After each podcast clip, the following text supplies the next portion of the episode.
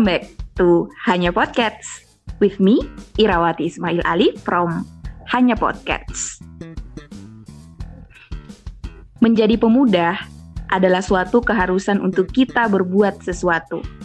Bukan soal pemuda sebenarnya, tapi ini tugas kita sebagai manusia.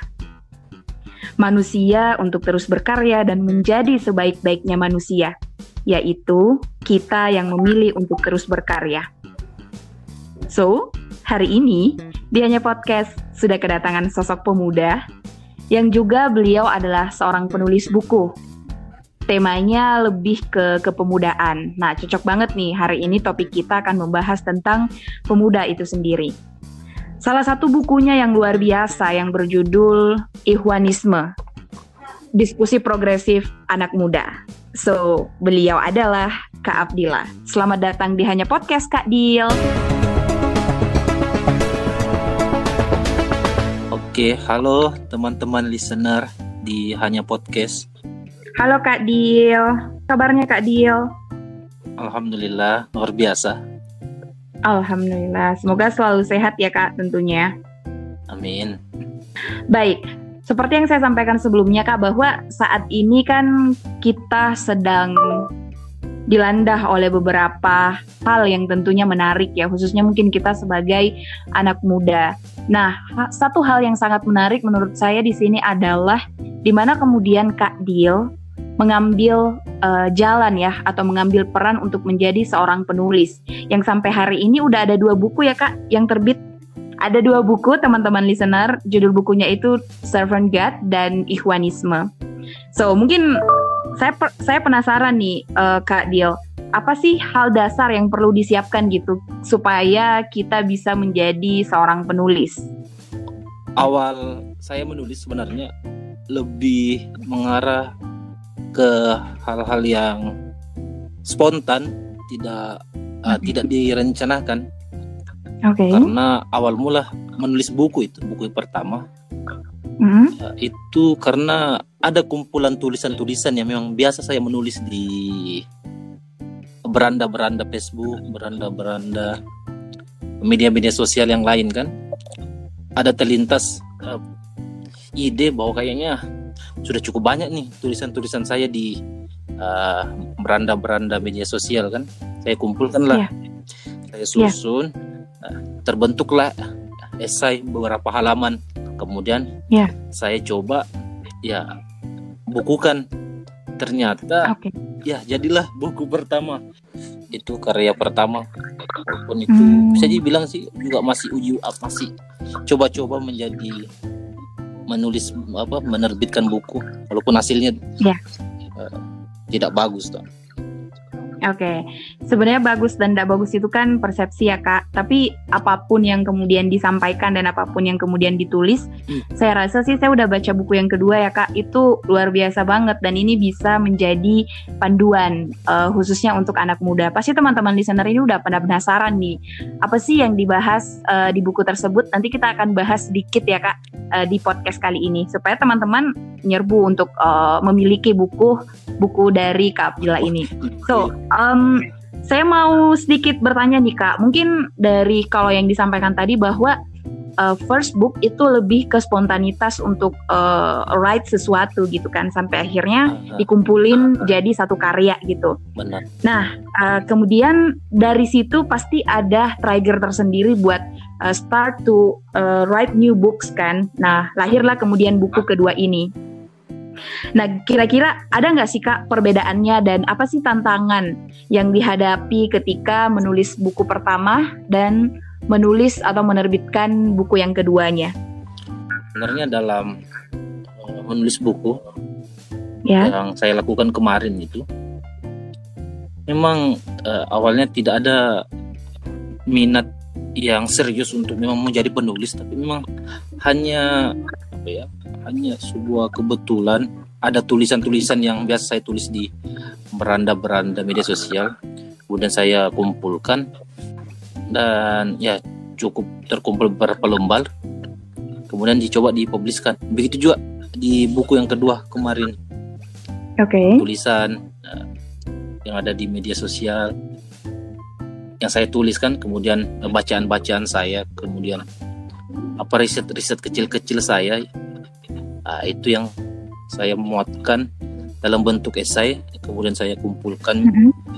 tulisan-tulisan mm -hmm. itu jadi satu pun saya coba publiskan ternyata setelah okay. saya publiskan oh ada yang merespon mm -hmm. bagus ternyata ya itu cukup uh, menambah uh, keseriusan saya untuk uh, merapikan tulisan-tulisan itu sehingga jadilah buku kedua itu buku Yohanisme itu kan yang pernah dibaca oleh Kak Ira. Oke, ini ini menarik banget ya Kak. Terus kira-kira apa nih Kak tantangan terbesarnya gitu selama Kak Dil saat ini um, berada di dunia kepenulisan itu sendiri Kak? Dan gimana sih Kak uh, menghadapi atau melewati tantangan itu supaya uh, kita tetap berkarya? Sebenarnya masalah-masalah uh, itu sebenarnya juga ada saya tuliskan di ada saya singgung dan tuliskan di dalam buku Yohanisme itu. Saya saya bagi tiga permasalahan yang memang apa ya menjangkit saya pada saat itu menulis karya itu. Karena ya. karena dalam saya menulis karya uh, itu kan waktunya cukup lama. Ada sekitar dua tahun itu saya baru bisa selesaikan kan. Kenapa bisa sampai dua tahun? Kan memang ini saya kena uh, tiga permasalahan ini. Oke. Okay. Tiga permasalahan itu pertama kemalasan, ada kepentingan okay. saya dengan yang lain kan, ada kepentingan hal lain yeah. yang memang harus yang mengikat saya, yang mengharuskan saya untuk meninggalkan tulisan itu. Menyelesaikan. Oh, Kemudian ya, oke. Okay. Ada kesibukan lain, ada kesibukan lain yang memang menghadapi saya kan. Jadi yeah saya cukup lama menyelesaikan tulisan itu ya, sekitar dua tahun karena okay. memang uh, hampir semua uh, penulis menurut saya yang saya dengar yang saya yeah. dis, uh, banyak diskusi dengan teman-teman yang juga menuliskan yeah. buku ternyata mereka juga punya permasalahan yang hampir sama di tiga wilayah ini okay. memang ada memang rasa malas yang rasa malas yang saya maksud itu zona nyaman itu memang okay susah untuk apa ya susah berat untuk ditinggalkan kemudian ada juga kepentingan nah. banyak kepentingan kepentingan kita okay. kan ada kepentingan ada studi ada kepentingan kepentingan kerjaan kan ada kepentingan kepentingan sekolah ada kepentingan kepentingan yeah. lain dan kesibukan kesibukan uh, lain itu kan yang tidak kalah yang mengharuskan kita men, uh, meninggalkan itu meninggalkan. Ya karya berarti oke berarti memang ada tiga poin ya kak yang menjadi tantangan besar kemudian yang dihadapi oleh kak Dil itu sendiri. Tapi kak kalau kalau saya meli saya melihat ya di kondisi saat ini tiga hal yang disebutkan tadi itu mulai dari kemalasan kemudian kepentingan dan uh, kesibukan itu sendiri adalah hal yang banyak ditemui oleh anak-anak muda itu sendiri saat ini ya. Kalau kalau kita lihat ya dan hingga kalau kita tidak bisa menghadapi atau melewati ketiga hal ini, uh -huh. maka itu kemudian menurut saya pribadi ya Kak akan membuat kita terhambat dalam berkarya gitu ya. Rasa malas, kepentingan yang mengikat dan kesibukan yang menjaga. Ini menarik banget dijelaskan dengan uh, lugas juga oleh Kak Dil dalam bukunya Ikhwanisme bahwa tiga poin inilah yang kemudian mungkin bisa dikatakan penyakit anak muda ya kak? Uh, bisa. Uh, uh, uh, untuk, nah kira-kira untuk menghadapi itu gimana kak? Untuk menghadapi supaya kita tetap bisa berkarya gitu.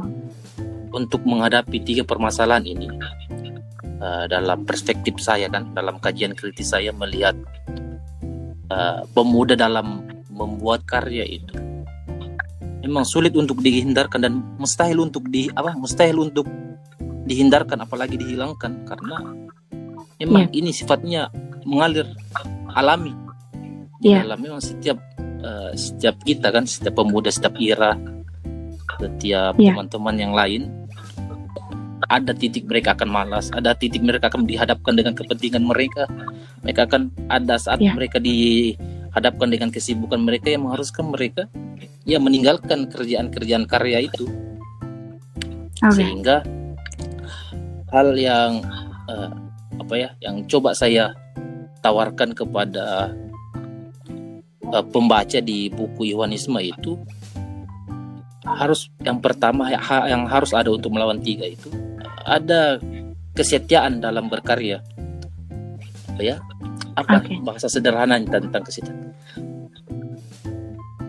konsistensi ya kak uh, kalau konsistensi sebenarnya bukan ya ya bisa tapi agak kurang menjelaskan ya uh, semangat oh, itu gitu yang ya? ingin saya jelaskan karena okay. kenapa saya bilang kesetiaan okay. karena dalam kesetiaan itu ada ada iman dan cinta di dalamnya. Sehingga dengan iman dan cinta ini keyakinan ini uh, mereka akan ya inilah yang menjadi apa ya menjadi uh, penawar dari tiga penyakit itu kemalasan itu kepentingan itu dan kesibukan itu. Kenapa harus ada cinta dan iman dalam kita berkarya? Karena dalam hmm. iman ini akan membuat uh, mereka yang berkarya itu ya konsisten konsisten kemudian uh, apa ya ada harapan kemudian memang ada yang lebih baik lebih baik okay. yang akan menanti yeah. kan kemudian ada ya. akan yeah. ada ya kebahagiaan uh, lain apa ada akan ada kebahagiaan yeah. yang menanti kemudian kenapa ada cinta okay. kenapa harus ada cinta kita dalam berkarya hmm. Untuk menghadapi tiga penyakit ini hmm. karena tanpa hmm. kita mencintai sesuatu bagaimana kita bisa uh, apa ya bagaimana kita bisa menyelesaikannya dengan okay. kita terus diperhadapkan dengan rasa malas rasa dengan kepentingan dengan kesibukan dengan mengatasi itu kita perlu mencintai okay. dulu uh, kerjaan itu karya itu ini berarti obat penawarnya itu adalah ikrar kesetiaan ah, ya kak ini benar ada ikrar wow. kesetiaan yang harus kita punya selaku seorang okay. pembuat karya kan ada ikrar kesetiaan dan okay. awal ikrar kesetiaan inilah yang akan membantu kita untuk menyelesaikan karya-karya kita yang lain membantu kita produktif okay, wow. membantu kita menghadapi tiga penyakit anak muda itu. Oke, okay. wow berarti ada tiga ada satu ada tiga penyakit kemudian yang yang pada dasarnya bisa diselesaikan atau bisa di apa ya disembuhkan gitu ya kak oleh ikrar kesetiaan. Di mana kesetiaan itu ada cinta dan iman di dalamnya. Iman membuat kita kemudian kembali menyadari bahwa kita berkarya untuk apa dan kemudian cinta membuat kita lebih uh, menikmati dan lebih uh, bisa all out untuk segala produktivitas yang kita lakukan ya, Benar ya Kak Dil ya. Bahas-bahas tentang pemuda Kak Dil. Saat ini kan sebenarnya tantangan pemuda itu kalau saya bilang sebelumnya bahwa pemuda itu harus berbuat sesuatu nah, gitu ya. Pemuda itu harus berkarya. Kenapa seperti itu? Karena kalau kita bicara mengenai data ya Kak ya. Misal saat ini kan Indonesia beberapa tahun lagi itu atau udah sekarang ya kak bonus demografi di mana posisi masyarakat uh, yang berada di range umur pemuda itu lebih banyak dibandingkan range umur yang lainnya ya kak ya. Nah menurut Kak Dil sendiri gimana sih Kak pandangan uh, secara general mungkin dari seorang Kak Abdillah terkait uh, kondisi pemuda hari ini? Benar Kak Ira, kondisi yang disampaikan Kak Ira tadi bahwa memang kita sekarang berada di masa-masa di mana pemuda hari ini lebih banyak secara kuantitas, lebih secara kuantitas, kemudian lebih diharapkan di zaman ini Betul. untuk melakukan Betul. sesuatu, berkontribusi dan bermanfaat untuk semesta kan. Ya baik untuk orang ya. lain, baik untuk lingkungan, baik untuk ya. diri sendiri, bahkan sampai Betul. kepada eh, pengabdiannya kepada Tuhan ya kan Ya, betul. Kemudian itulah kenapa saya menuliskan buku Ikhwanisme itu sebagai catatan okay. anak muda progresif yeah. yang saya coba demonstrasikan kepada teman-teman ya memang masih menganggap dirinya pemuda karena dalam yeah. dalam Ikhwanisme itu saya menawarkan sebuah diskursus kepemudaan ya yeah. yang dengan itu menjadi diskusi awal kita untuk yeah. uh, membangun karya, yeah. untuk uh, untuk mengabdi dan untuk ya, menjadi manusia. Diskursus Iwan, uh, apa diskursus uh, pemuda itu yang saya kasih yang saya sebut Iwanisme itu, ya, yeah. saya coba tawarkan anak muda ya cobalah apa anak muda jadilah anak muda apa yang ya. saya maksud dengan anak muda di dalam uh, diskursus Ikhwanisme? Ya anak muda yang hamba Allah apa yang hamba Allah? Ya abdi Allah. Karena abdi Allah. ada kutipan yang sangat saya sangat saya sangat suka dalam uh, hmm? sebuah toko apa tuh kak? Nah, apa, sebuah toko uh, perempuan di dalam buku habis gelap terbitlah terang.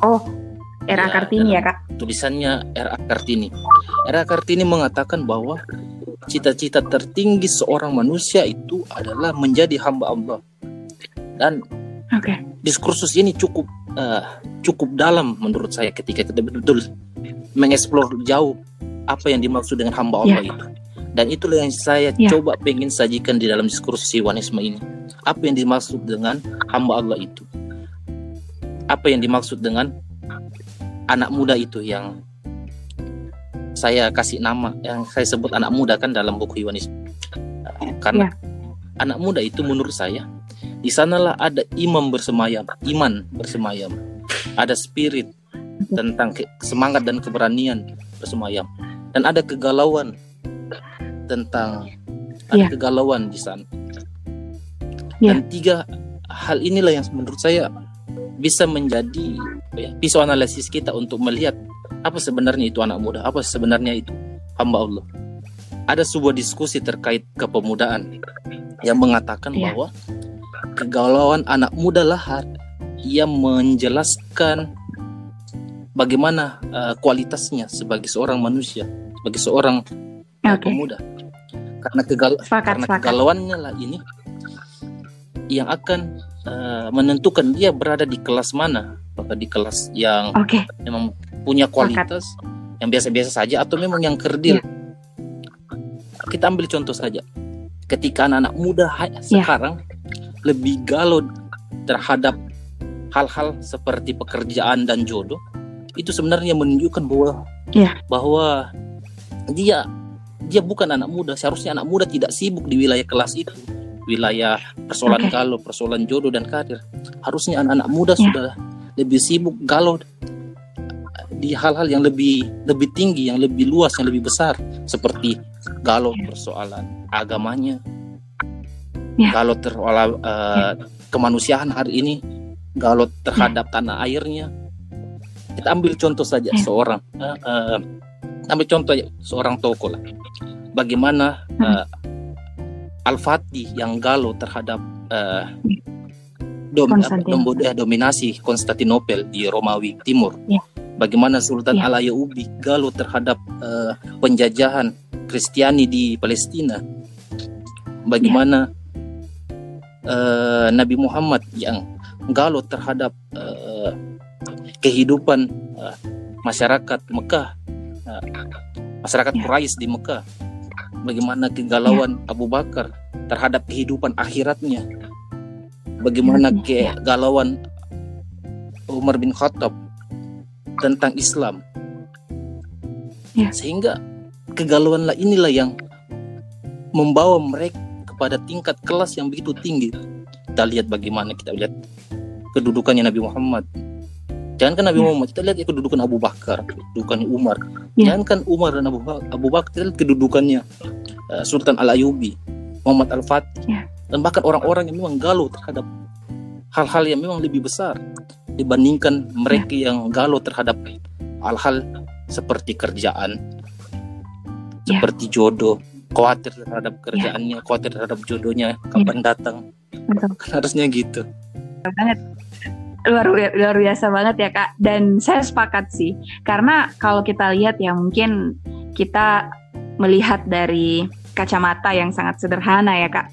Kalau kita lihat mungkin per media sosialan saat ini bahwa sangat bertebaran ya kegalauan-kegalauan yang kalau disebutkan Kak Dil tadi bahwa kita, jangan sampai kita galau ke hal-hal yang kerdil gitu. Kalau kalau saya memaknai hal-hal yang kerdil itu maksudnya adalah harusnya hal itu nggak usah kita pikirin karena itu sudah hal yang pasti, udah barang pasti lah ya kak ya.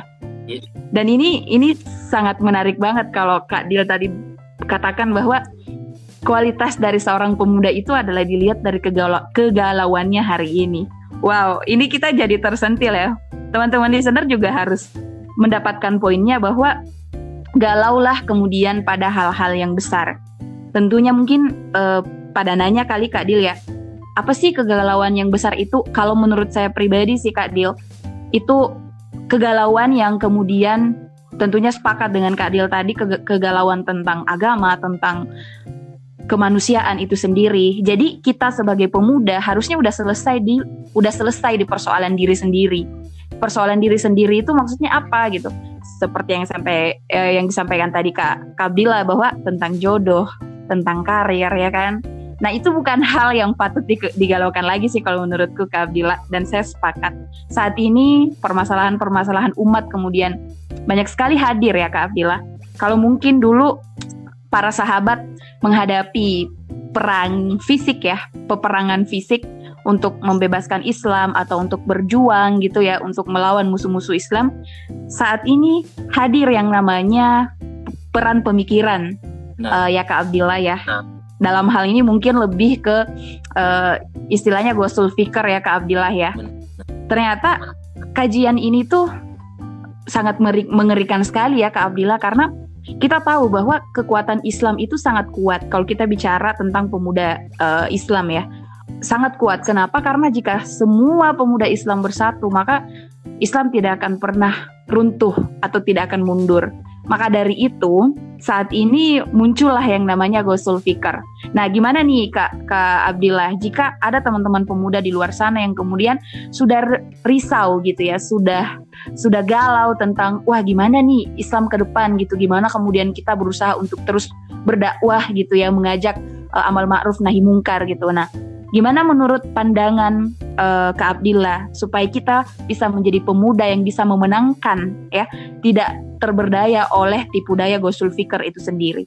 Ada sebuah uh, diskusi yang sebenarnya dari awal diskusi inilah saya uh, menjadi latar belakang kenapa saya menghadirkan sebuah diskursus Iwanisme ini terkait kegalauan okay. terhadap uh, okay. terhadap pemuda mungkin ya tidak asing untuk kita maka untuk Ira dan teman-teman yang uh, yang lain hari ini kenyataan yang disajikan kepada kita kepada pemuda-pemuda itu hal-hal yang sifatnya individualis bagaimana kita diso okay. kita dikonstruk dibentuk kita apa ya hanya melakukan sesuatu ketika kita melihat ada keuntungan untuk kita buat, buat diri, diri sendiri. Iya, betul. Salah satu hal sederhana untuk mengukur itu adanya konsep cita-cita itu untuk melihat okay. apa ya? Melihat kemajuan untuk melihat progres progresitas ke depan. Padahal cita-cita itu menurut saya pribadi adalah salah satu bentuk individualis manusia untuk okay. uh, apa ya? Untuk Eh, kebaikan dirinya sendiri.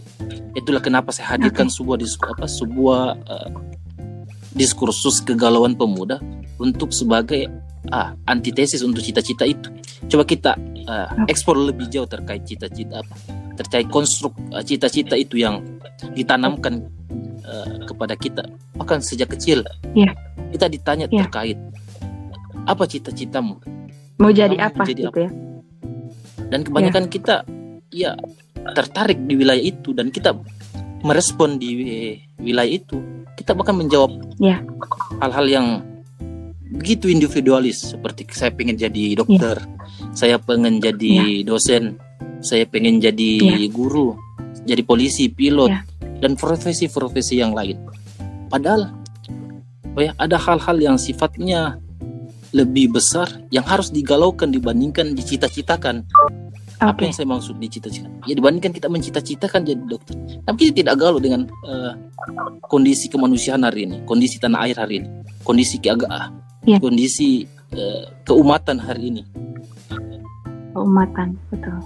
Dibandingkan kita kebanyakan dikonstruk menjadi menjadi apa? Dikonstruk untuk membangun cita-cita yang sifatnya materialis, apa sifatnya uh, duniawi seperti itu dunia betul pengen jadi dokter betul pengen jadi dosen pengen jadi profesor pengen jadi polisi kan itu hal semua yang sifatnya duniawi semua kan padahal ya.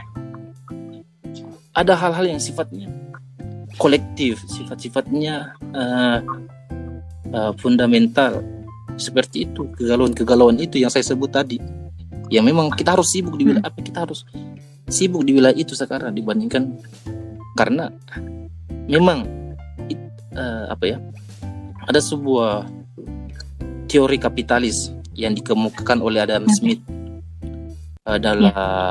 tulisannya kan dia mengatakan bahwa sifat manusia memang itu.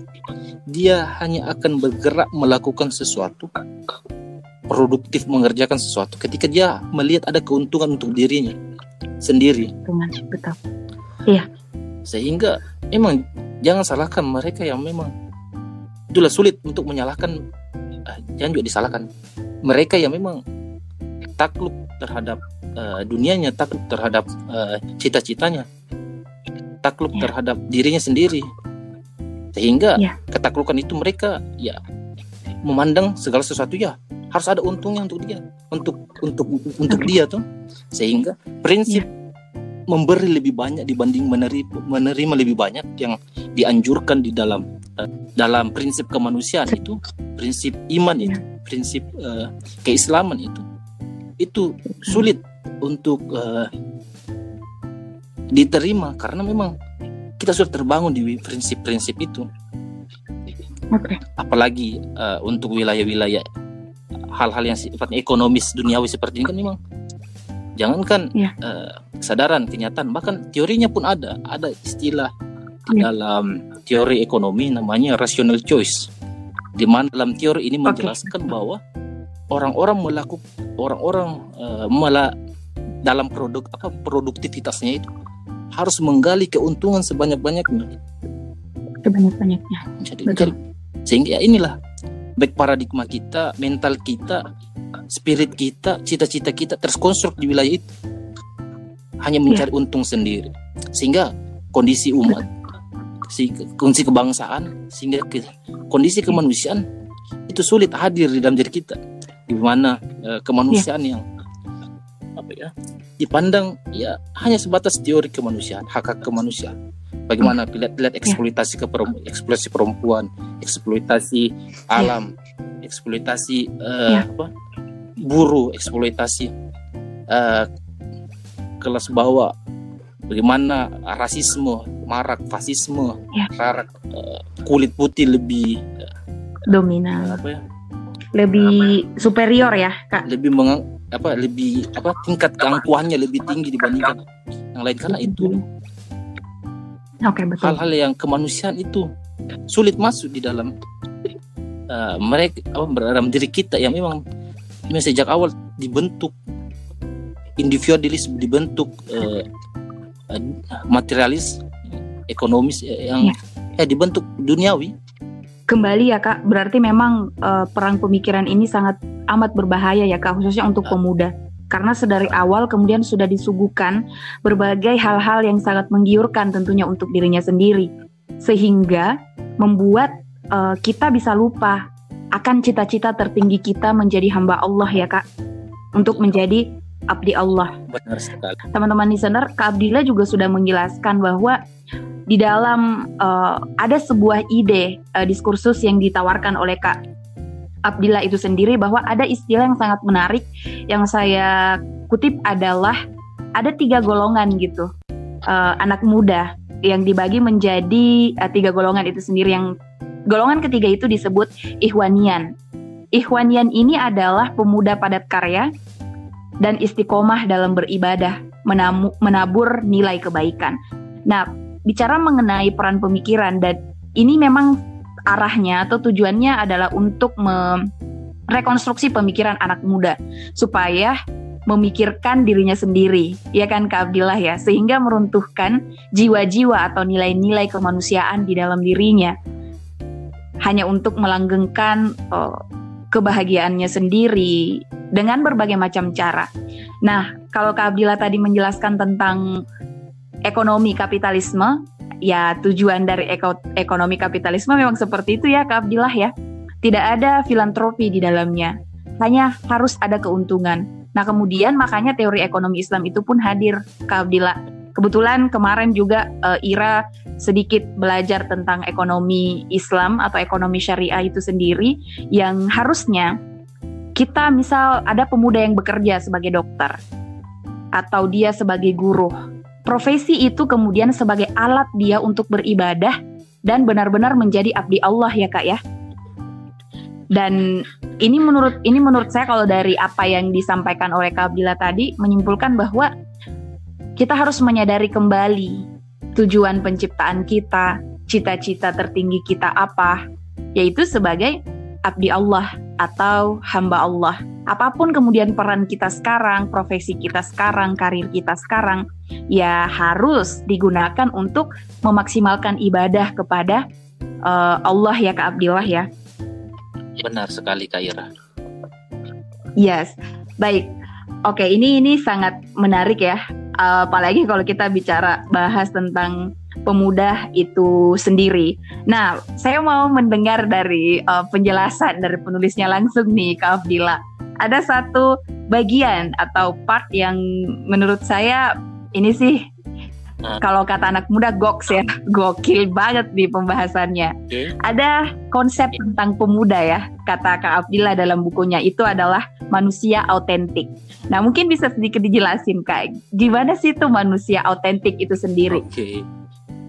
Manusia autentik yang saya singgung dalam buku Iwanisme itu sebenarnya ya. hanya ingin uh, menjelaskan sebuah apa ya sebuah sikap kemanusiaan yang sebenarnya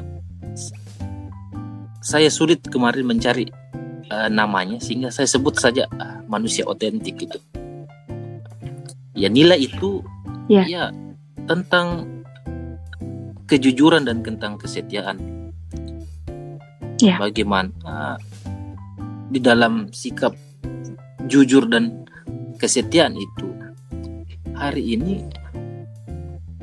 orang-orang harus apa ya harus bangga lah tampil dengan uh, sikap apa dengan dirinya sendiri yang jujur.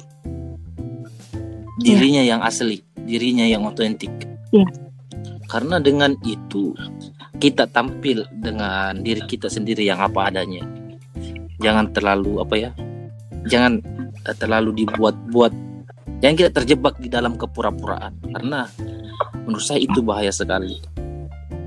Kenapa saya bilang uh, itu berbahaya karena efek efek buruknya itu akan juga berdampak kepada diri kita sendiri seperti efek buruk ya. trust itu akan sulit didapat kemudian okay. uh, eh, pertemanan itu sulit terjalin yeah. kemudian produktivitas itu akan terganggu karena yeah. Apa akan apa yang akan membantu orang lain di dalam kepura-puraan itu bahkan yeah. mengganggu orang lain yeah. karena prinsip dalam produktivitas itu bagaimana kita membawa manfaat untuk orang lain tinggi manfaat Betul. poinnya manfaat itu, itu lah yang akan berdampak ya. orang-orang akan senang membantu kita mendukung kita Betul. mensupport kita ya. karena ada ya. manfaatnya mereka uh, ya. mensupport itu nah, kembali lagi prinsip uh, apa prinsip kemanusiaan itu yang mencari uh, un, yang mencari untung karena memang sikap itu itu, itu sifat alami memang yang yeah. menjadi naluri kita sebagai manusia. pada, dasarnya, dasarnya ya kak. Sehingga uh, yeah. konsep manusia otentik itu saya coba tawarkan bahwa cobalah tampil dengan uh, keotentikan, dengan kejujuran.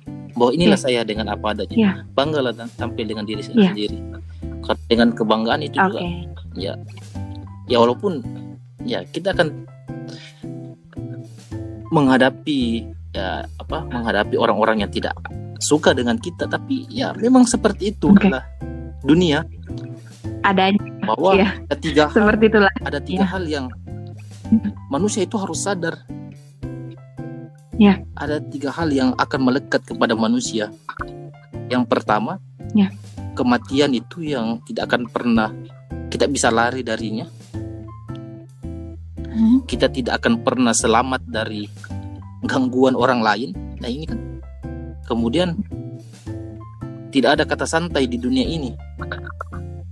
Oke. Ini yang harus Karena dunia ini bukan tempat untuk Iya, beristirahat ini ya kak. harus melekat kepada kita manusia sehingga konsep manusia otentik itu ya saya coba explore dan saya coba tawarkan kepada anak muda di dalam ruang-ruang ngopinya ruang-ruang diskusinya yang Ya. saya harapkan akan didiskusikan lebih jauh lebih dieksplor lebih dalam begitu kak Ira Berarti menjadi manusia otentik itu adalah anak muda yang jujur dan setia ya Iya. kak ya. Kalau dari penjelasannya Kak Abdillah, wow ini sangat menarik banget, sangat menarik karena ini relate banget Kak dengan anak muda. Beberapa mungkin atau mungkin saya sendiri ya, atau mungkin saya sendiri dan Kak Abdillah pernah begitu terperangkap dalam kepura-puraan. Tapi semoga kita bisa terhindar dari itu semua ya Kak. Semoga kita kemudian hadir, bisa hadir dengan kejujuran siapa kita sebenarnya. Ya kembali lagi bahwa siapa kita sebenarnya itu adalah seorang abdi Allah, abdun atau hamba Allah. Seperti itu ya Kak Abdillah ya. benar sekali kak Ira Cita-cita tertinggi dari anak muda itu kan sam- ber- beberapa kali kemudian sudah disebutkan ya Kak ya eh, bahwa untuk menjadi hamba Allah. Nah dalam perjuangannya eh, ada tiga hal yang penting disebutkan dalam buku ini. Yang pertama itu adalah mengab- mengabdi kepada agama, mengabdi kepada tanah, mengabdi kepada kemanusiaan. Ini adalah the main point yang disebutkan dalam buku Ikhwanisme. Nah, mungkin bisa sedikit Kak dibantu eh, dijabarkan gitu ya. Secara praksis, apa sih yang dilakukan sebagai pemuda untuk memaknai pernyataan atau konsep yang ditawarkan ini? Sebenarnya itulah tujuan akhir dari kesadaran yang saya coba bangun dan saya coba tawarkan kepada pembaca-pembaca buku kan. Pembaca-pembaca buku-buku Yohanisme karena memang ujung-ujung dari buku itu ya diharapkan ada kesadaran bahwa harusnya kita sudah sibuk di wilayah pengabdian hari ini. Dibandingkan kita sibuk me- Ya. kepada hal-hal yang sifatnya eh, ekonomis, sifatnya duniawi, sifatnya materialis. Karena di dalam pengabdian ini yang saya maksud ada kebermanfaat yang ada kebermanfaatan yang sebenarnya hari ini dirindukan dan dibutuhkan. Ya. Ah, seperti apa itu? Ya seperti itu. Bagaimana kita hadir membawa arti sebaik-baiknya, hadir sebagai pembawa manfaat sebanyak-banyaknya, hadir sebagai pembawa inspirasi setinggi-tingginya, hadir sebawa hadir Ya. hadir sebagai pembawa teladan sebaik-baiknya. Dan itulah Oke. dibutuhkan hari ini. Kita merindukan sosok teladan, Oke. kita merindukan sosok inspirasi, kita merindukan sosok pembimbing yang mengarahkan kepada produktivitas yang memang teridoi dan diridoi sehingga dalam hal ini dalam Oke. eh, pengabdian ini akan membawa kita kepada ya sebaik-baiknya makhluk sebagai Oke. hamba Allah sebagai khalifatul Ya. ar sebagai manusia Oke, berarti radanya adalah gimana kita bisa memberikan manfaat ya kak, manfaat yang sebaik-baiknya dari segala Nah. bentuk pengabdian yang kita uh, lakukan. Oke, prinsipnya itu baik. Ini mungkin oke prinsipnya itu ya kak. Oh, Saya mau nanya, ya. kenapa kenapa Kak Abdillah suka kopi? Dan dalam buku ini bahkan ada bagian yang kemudian dimention tentang kopi itu sendiri. Ya, dalam buku itu bahkan eh, ada satu bagian yang membahas tentang buku dan kopi.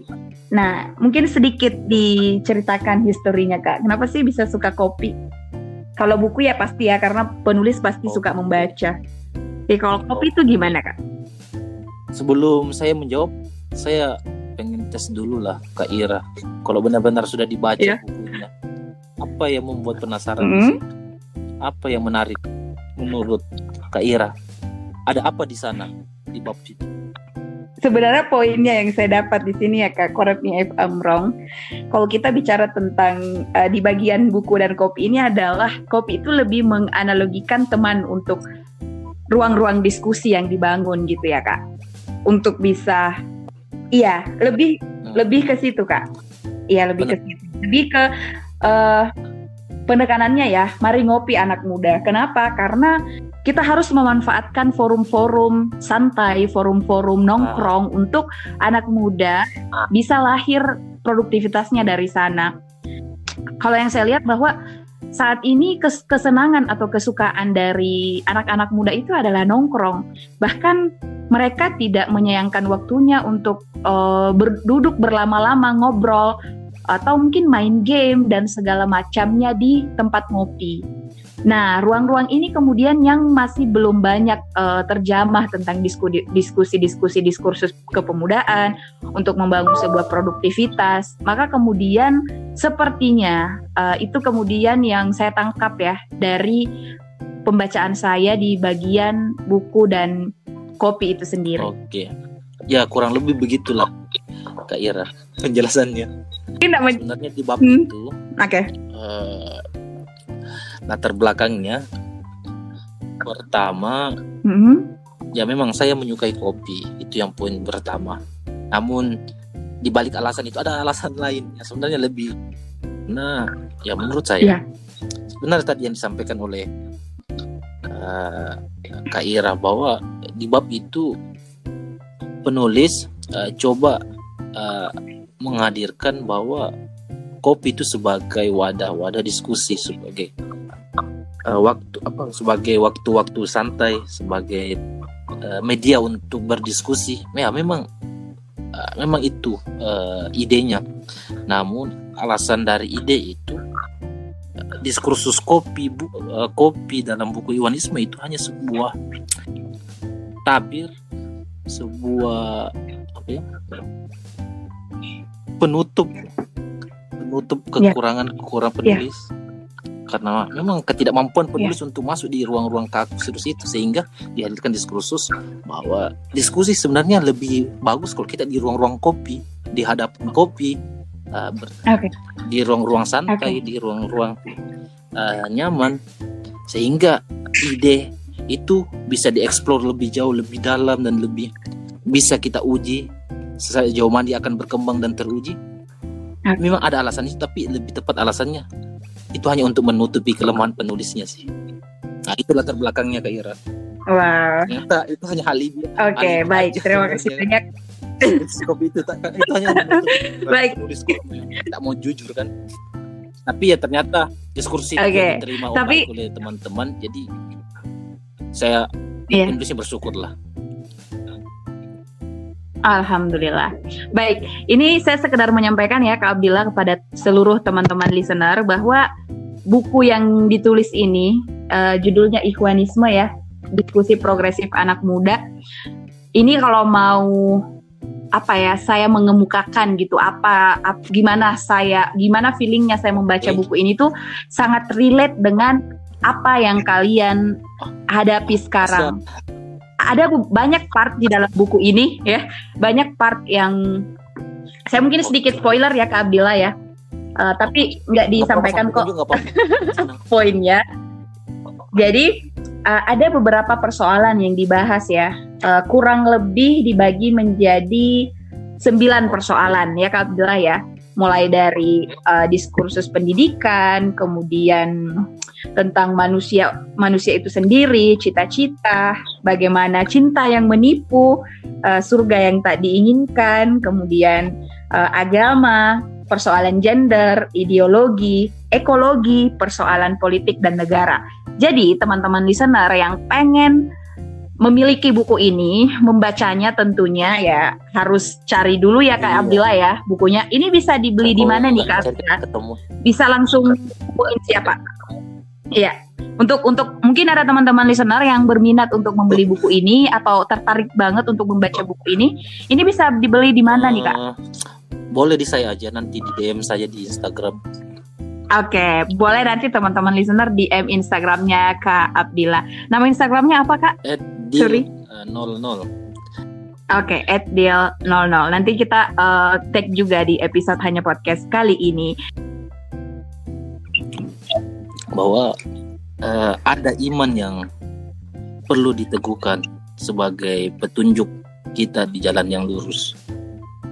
Ada keistiqomahan dalam beribadah untuk mencegah kita dalam perbuatan keji dan mungkar.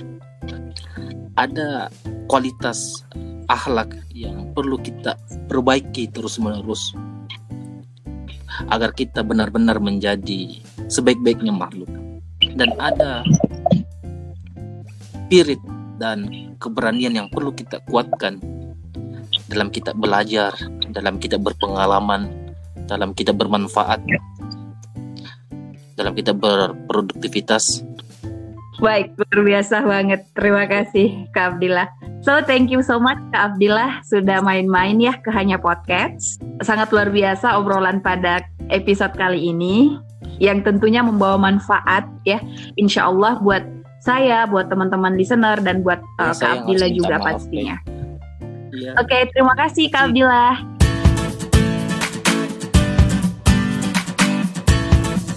Oke, okay, terima kasih kepada seluruh teman-teman listener yang selalu setia mendengarkan di setiap episode di Hanya Podcast. So, sampai jumpa pada episode berikutnya. Terima kasih, let's learn and grow together. Assalamualaikum warahmatullahi wabarakatuh.